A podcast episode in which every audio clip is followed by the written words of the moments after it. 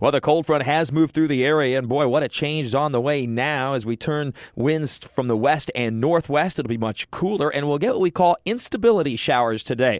The upper levels of the atmosphere will be very cool, while the low levels are still relatively warm, not as warm as the last couple of days, but still warm enough to make for a pretty unstable air mass, and we'll get some showers to develop middle of the day today and into the afternoon. They may be briefly heavy in spots, but they won't last long and really won't add much more to the rain gauges from what we had yesterday, last night, and early this morning. Might make mention here that the West Mims fire is still going strong, largely missed out on the heaviest of the rains, surrounded, but didn't get much rain over that fire. So smoke from that fire may very well move over parts of northeastern Florida and metro Jacksonville through the day today, and in fact on and off through the weekend. So keep that in mind. That fire will continue to rage the way it looks, and the fire conditions actually will quickly become a problem again today and through the weekend. Despite the moisture of the last 24 hours, it will quickly dry out. The humidity will be very low, and we'll have the gusty winds to help out that process as well. And even pretty cool temperatures today. We won't get out of the 70s, dropping into the 40s and 50s tonight.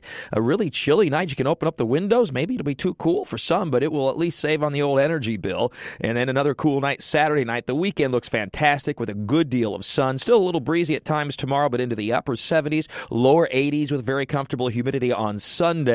So lots of activities this weekend. Of course, the Shrimp Fest in Fernandina Beach looks like plenty of sun there. Daytime temperatures in the 70s to around 80 degrees. There will perhaps be some smoke moving overhead from that fire, though, to the west and to the northwest. And then we have the March for Babies.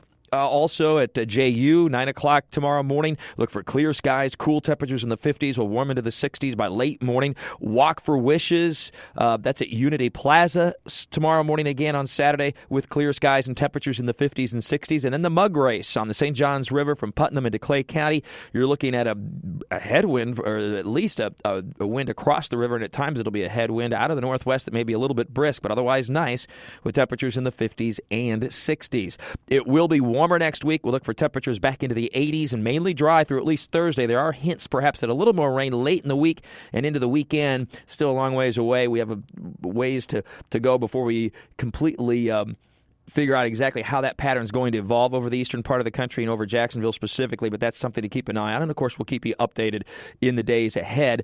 And then finally, we had storms on Thursday, of course, and Thursday evening we gave you the first alert about that all week long. Some very heavy downpours in spots, 1 to 2 inches of rain, though that was not the real common amount. That was generally a half inch to an inch, and in some spots less. Parts of Baker County missed out on a lot of this rain, as did a good part of Clay County, but parts of northern St. John's in particular, and as far south to St. Augustine, and up across the eastern half of Duval County and Nassau County.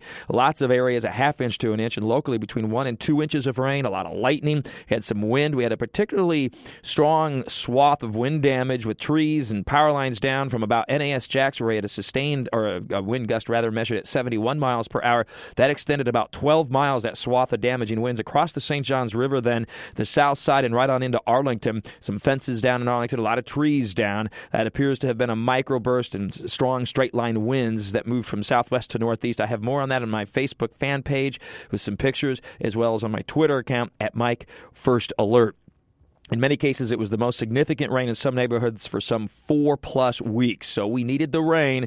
It's going to be a while before we get back into it. Even though we get some showers today, the additional rainfall amounts will not be all that great. Have a great and safe weekend with all your weather all the time. I'm Chief Meteorologist Mike Burish for the CBS 47 at Fox 30 Action News Jack's First Alert Weather Center for News 104.5 WOKV.